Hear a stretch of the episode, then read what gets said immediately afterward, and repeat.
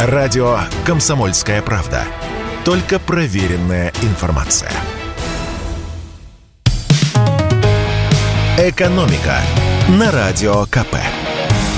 Здравствуйте, дорогие слушатели радио «Комсомольская правда». В эфире наш ежедневный и последний в этом году обзор самых важных и интересных экономических новостей. Знаете, в 2022 году произошло много нового. Я сейчас не про то, о чем вы подумали. Я про наши редакционные нововведения. И одно из них — это наши опросы. Вернее, даже не побоюсь этого слова, социологические исследования, которые мы стали проводить в наших социальных сетях на регулярной основе. И двум нашим самым свежим исследованиям я бы и хотел посвятить этот выпуск. Тем более, что они связаны и с экономикой, и с Новым годом. Это пока не поздравление, это пока просто слова так э, сложились удачно. Итак, новость первая. Если вы считаете, что число 13 приносит неудачу, то можете не переживать. В нынешнем году эта цифра, скорее всего, не омрачит зарплатную ведомость вашего работодателя. Мы опросили больше 10 тысяч наших подписчиков в социальных сетях и выяснили, что лишь 7% российских компаний выплачивают в этом году 13-ю зарплату всем сотрудникам. В 4% компаний 13-ю зарплату получают лишь некоторые сотрудники. 14% работодателей платят всему своему персоналу премии в виде доли от оклада. В 3% организаций премию получают только лучшие работники, а 72% организаций никаких дополнительных денег к Новому году своим работникам не дают. Мы попросили карьерного консультанта Галину Бабкову оценить эти результаты. И она констатировала, что в прошлые годы гораздо больше людей получали новогодние премии, бонусы и 13 зарплаты. С другой стороны, такие невысокие цифры сейчас вполне понятны, ведь большинство компаний живут в режиме экономии.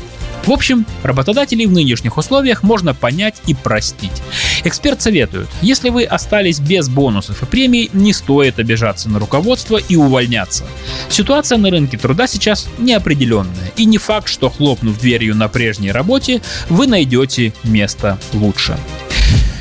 И в завершение расскажу вам еще про одно наше свежее социологическое исследование. Первым делом на каникулах работа, а салаты и шампанское потом. Конечно, это правило работает не для всех, но все же для многих. Как показал опрос, который мы провели среди тысяч наших подписчиков в социальных сетях, почти у четверти россиян длинные новогодние каникулы превратятся в трудовые будни. 19% опрошенных будут трудиться на основной работе и еще 4% возьмут подработку. В сумме 23%. Много это или мало? Э, чтобы это выяснить, я э, залез в архивы и полистал опросы, которые проводились в конце 2021 года. Так вот, в прошлые новогодние каникулы работать собирались от 15 до 19 процентов россиян. Но тогда и ситуация была другой. Пандемия отступала, мы с трепетом ждали счастливого года, без ограничений, полного открытий и путешествий. А еще, помните, год назад в экономике бушевал постковидный подъем. Зарплаты в кои-то веки начали расти быстрее, чем цены, будущее выглядело счастливым, безоблачным, вот многие из нас и не планировали работать в январские выходные. Зачем надрываться, ведь и так хватит на хлеб с маслом.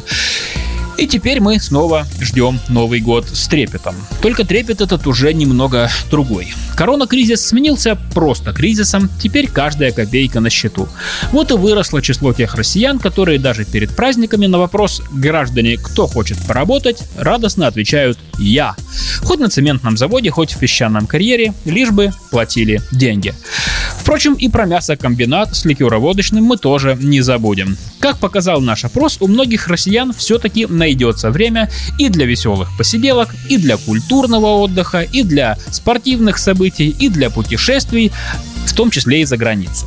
Но все же самое популярное занятие на новогодних праздниках – отдыхать дома и отсыпаться. Этим важным и нужным делом займутся 43% опрошенных.